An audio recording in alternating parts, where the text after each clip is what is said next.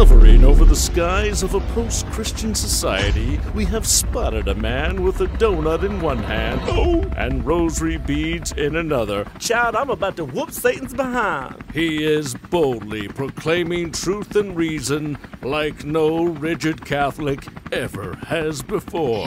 The David L. Gray Show begins now.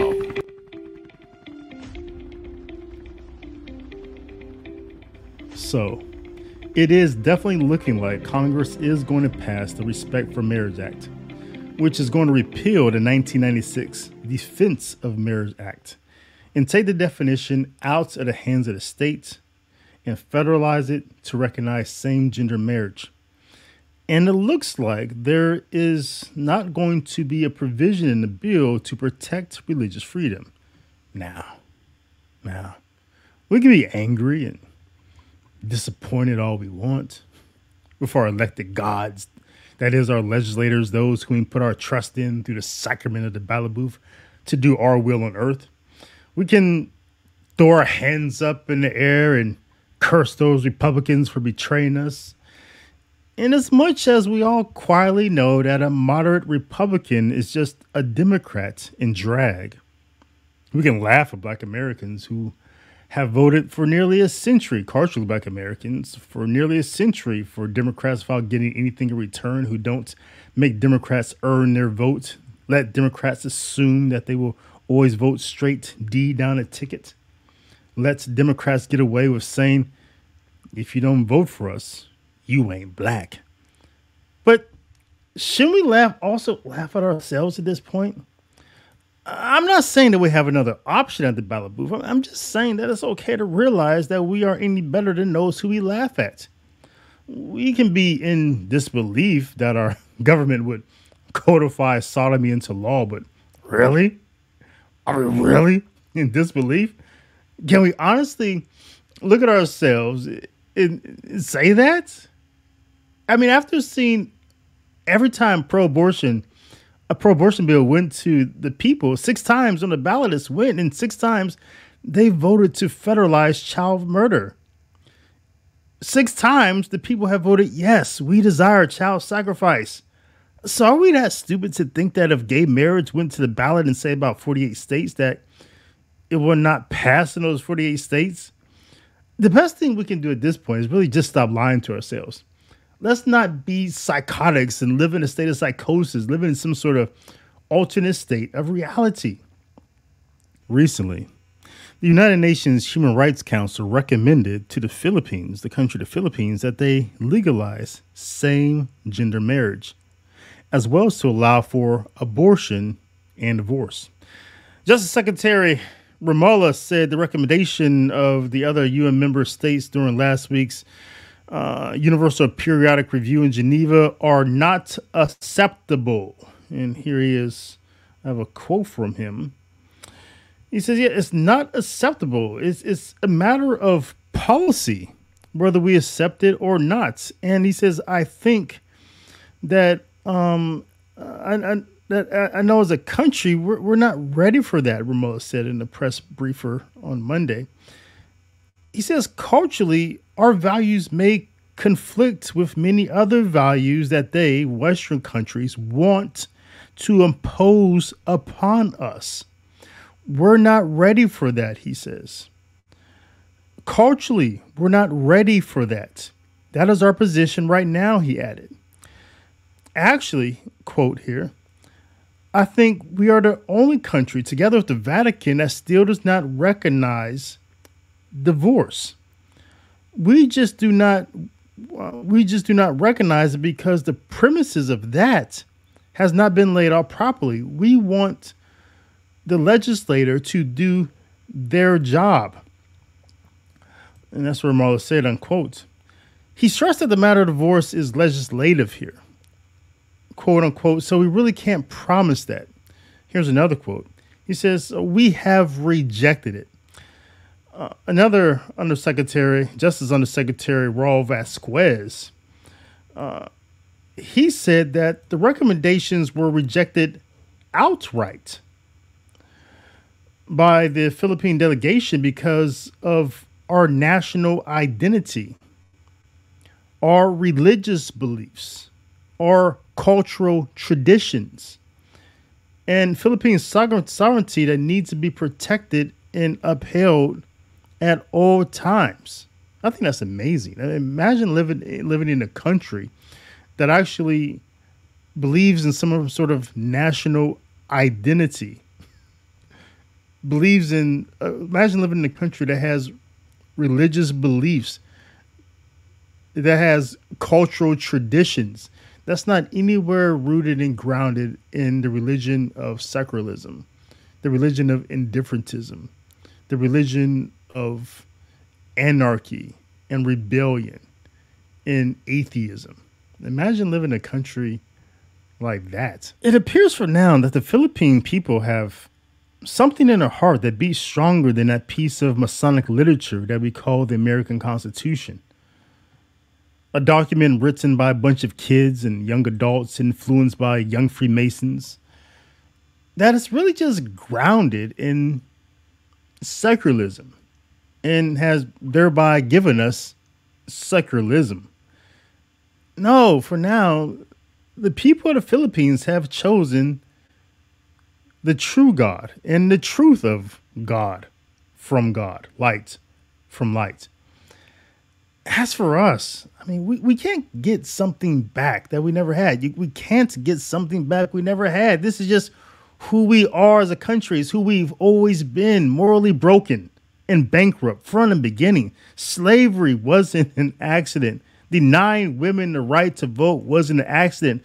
Fixing elections ever since women were given the right to vote, not an accident either denying so called black Americans the right to vote, legalizing divorce, contraception, gay marriage, economically sabotaging much of Central and South America, Re- replacing world leaders with either a bullet or, or, or funding revolutions. This is just who we are as a country. Sure, atheists do good things every now and then, but they're still atheists who don't do good for the author of all good. So we can't get something back we never had. That never was. And because, I mean, what do we do if we can't get something back that never was? Well, well, Jesus said it this way Unless a grain of wheat falls to the ground and dies, it remains just a grain of wheat. But if it dies, it produces much fruit. Or if you're not into the scriptures, you know, I try to speak to pagans in their own language every now and then. So if you're not into the scriptures, what, what Jesus said, Rockmaster Scott in the Dynamic 3 said it this way The roof. The roof is on fire. We don't need no water. Let the burn burn, burn. Or, or was that Abraham? Is, is, that what he said when he saw Sodom Gomorrah, Sodom and Gomorrah on fire? Good things do come after we let bad things die. And that is my monologue for today. Let me know what you thought about it in the comments below.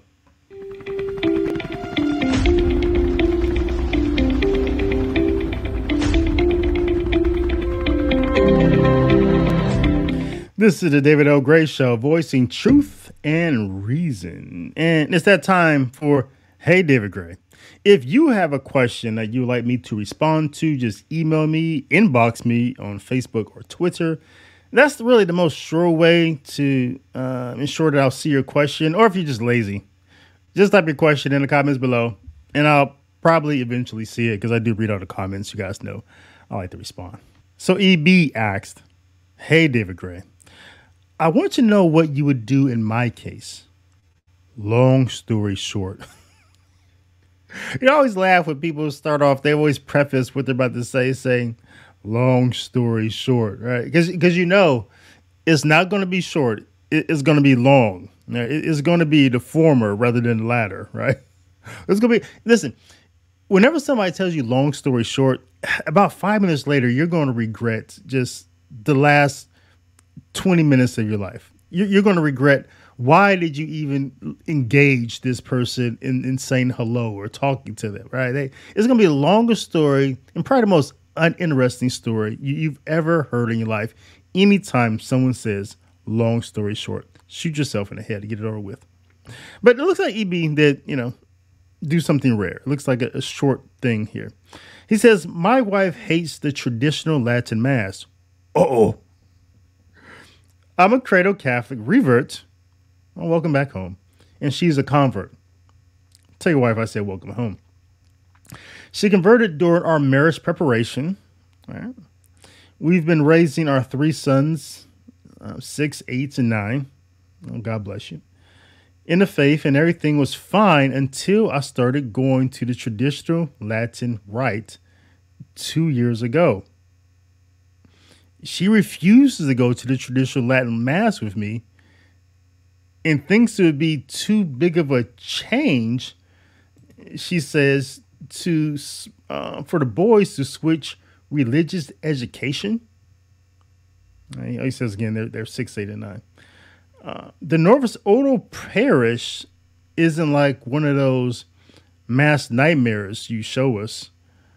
Well, thanks for watching the mass nightmares. I appreciate it. So it's not one of those or anything close, he says. But I just know that it's not the highest expression of worship available to us. And I truly believe that it would be good for our family to make the permanent switch. EB says, I feel bad to keep pressing the issue with her because it's not like she isn't a Catholic. She, she's Catholic. She does believe what the church teaches, but she just doesn't like the tradition of Latin Mass. She says she likes the parish community we have at the Novus Ordo, and she prefers understanding everything she is hearing at Mass. I don't know what to do at this point. I feel like I'm starving myself and depriving my, my family of true worship. What should I do? Signed EB. Wow. That right there is a it is a doozy, EB. I'll I'll do my best with it. Um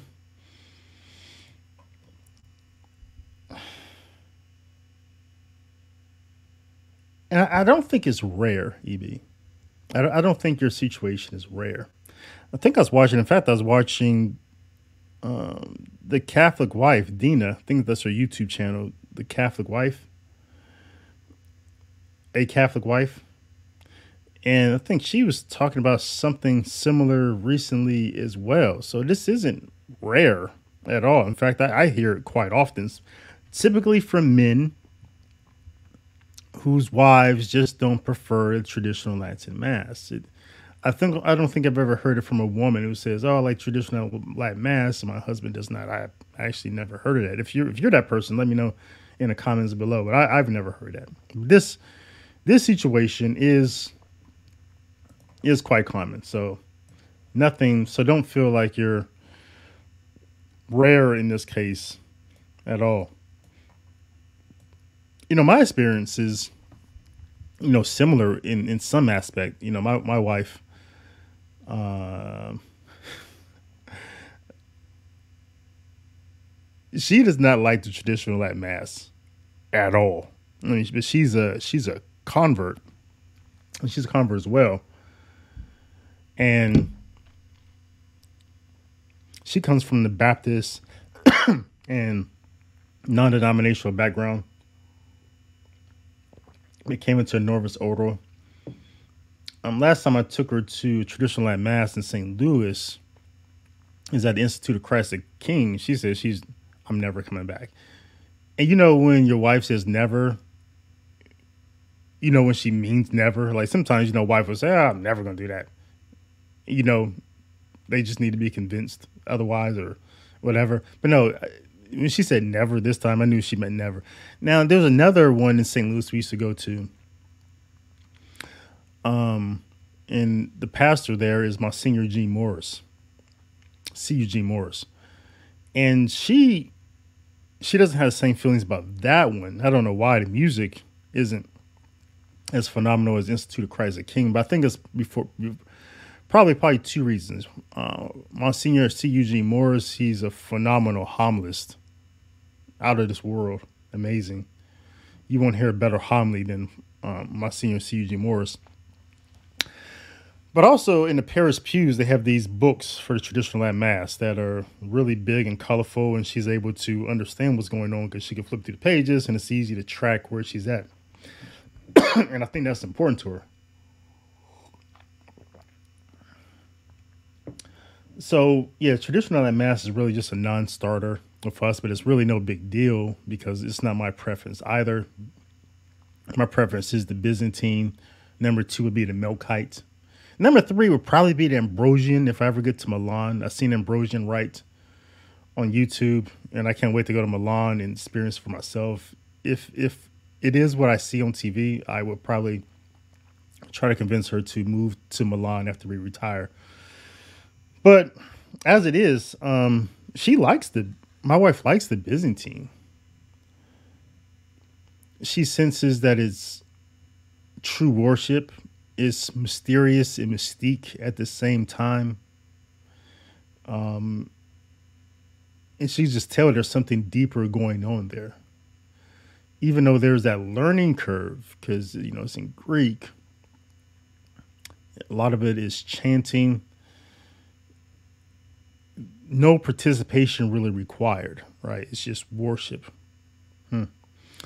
So uh, she likes that. We just never been in a place where it can we can make it our our weekly thing. You know, it's typically when we go home to Warren, Ohio, and we go to St. Peter and Paul. We go to mass there is when we get to worship that, and you know she she enjoys it. So so uh, yeah, so I, I'm I hear you, right, and I can relate with you. You know, like being married to someone who for whatever reasons, that's just that type of liturgy doesn't resonate in their heart. And that's fine. And that's why the Catholic Church has, has always had a diversity of liturgies.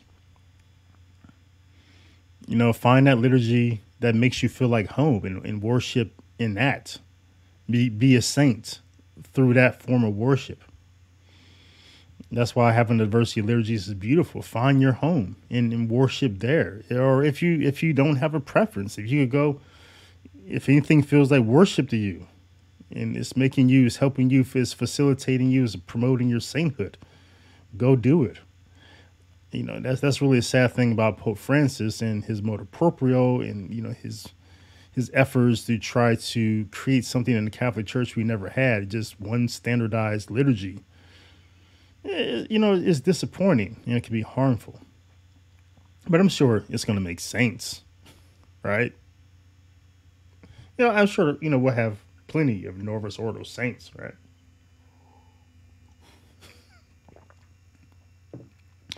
But, but, uh, you know, so what would I do though? That's your question. So me, I, I probably, and it's really the same thing I do with my wife now. You know, when I do want to go to traditional Latin mass, um, even if it's the parish with C. C. Eugene um, Morris, it's always a bribe involved. you know, I still have to say, ah, you know, I know really, you really don't want to go, but look, I'll I'll take you to lunch. We'll go to Ted Drewes and have some ice cream. You know, we'll, you know, it's it's always a bribe involved. You know, she'll always have to give her something out of it. That's fine. And I, I probably don't have to, but it's, you know, she knows how to beat the system. Right? You know, she knows how to game the system. But I, I think what, what what I would do probably is just find a compromise. Here's what I'd do if I were you. I would say, look, wife, I need this in my life. And I don't just need it, but I need you to be there with me. I've been to worship by myself. I, I looked around, I saw men with their wives, and I missed you. I need you there. I need this, and I need you there with me. I know this isn't your preference. I, I know that you would do a million other things, but I need you to do this with me. We don't have to go every Sunday. We don't even have to go every other Sunday. Matter of fact, we can go as many times as you feel comfortable because I need you there with me. And this is important to me. I need this. So tell me how many times a month we can go. And we'll go those many times as you feel comfortable going. Say that and stop. Shut up. This is a sales technique, right? You know, I used to be phenomenal in sales. You know, every every car dealership I sold for, I was like, you know, top one or two salespeople. When I sold cars for CarMax, I was like in the top 13% of the country. Because I'm, I'm phenomenal. And this is really a sales technique that people should always teach their sales guys, whatever you're selling. Sell, make your pitch, and shut up. And the reason why you shut up because you put it in their court. You know, there's something we say in sales. They say um, the first person who talks loses the deal. Loses the deal, and I, I believe that's true. Put it in their court. Let them make their own decisions. Some stupid sales guys, some sales guys I used to see, they would get up and they'll walk away. Sometimes I think there's some there's space to get up from a deal and walk away, but most time you lose the lose the sale that way because what they do when you walk away, they'll call a friend, they'll call a wife, they'll call someone who who talked them out of the deal. They'll get on their phone, they'll start looking at reviews, they'll they'll find something online to talk them out of the deal. No, shut up, sit there, look them dead in the eye. Then what's going to happen? They're going to start asking you questions and you know, once they start asking you questions, it gives you another opportunity to close. Every question, close, close, close. Shut up. I remember one time I was selling a car to a guy, um, and you know, he was a Jedi, and he knew I was a Jedi because I shut up, and he didn't say anything either. We're just sitting there looking at each other for about twenty minutes and he's making these strange grain noises like you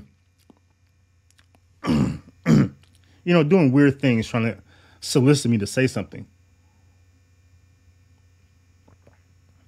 But i'm a jedi. I just shut up.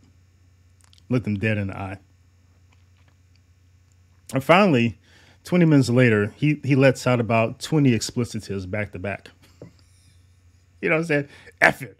I'll buy it F you, you bastard. S H I T. F. You know, he goes to these split deals just mad because he lost.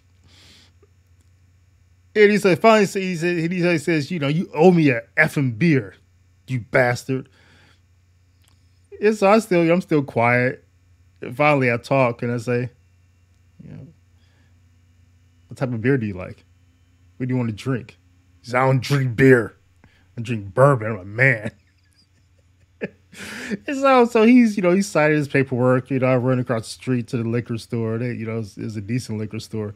You know, get him, you know, something some Woodford or something like that. I put it in his car seat. You know, he sees it when he drives off.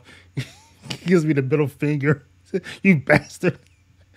And um, but yeah, that, but that's that's what you do.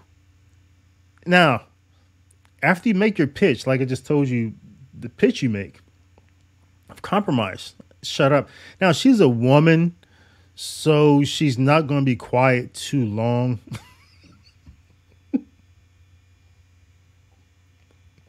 you know, most, you know, I look at my demographics on YouTube. Most of my viewers are men, but my most vocal viewers are women. They're the ones in the comment box. They're the ones you know that love me, and I love them too but they're going to give me some grief for saying that probably. But it, I think it's true. I, I, don't think women women can't be quiet too long when they're not angry. If, if your wife gets quiet, you've said the wrong thing. You you should never have taken my advice.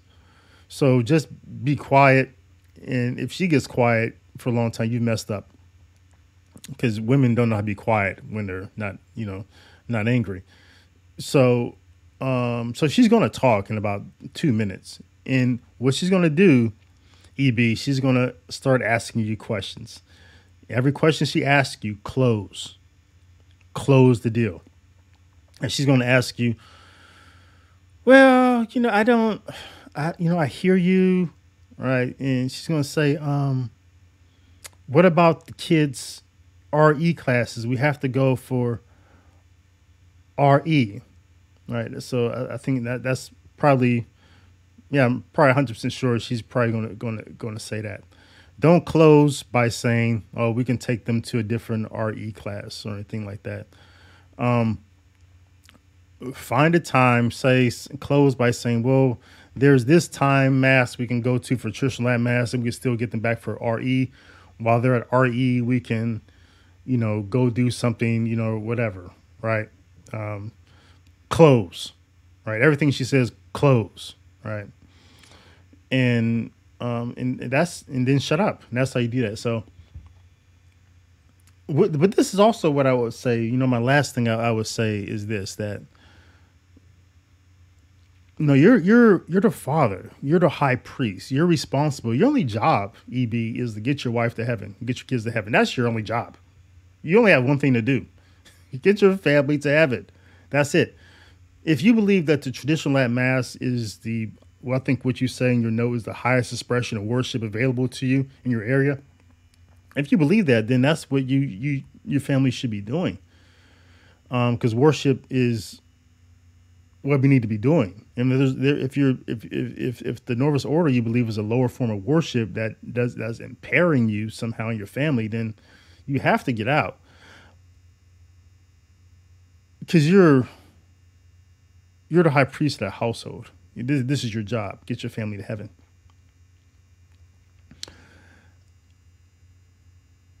I feel so strongly about this that you know if I had young kids, like if we were like pregnant now and knew a baby was coming, I would find some sort of way to leave the Roman rite and go to the Byzantine rite. So I could get, you know, the new kid, the new baby, all the sacraments on day one.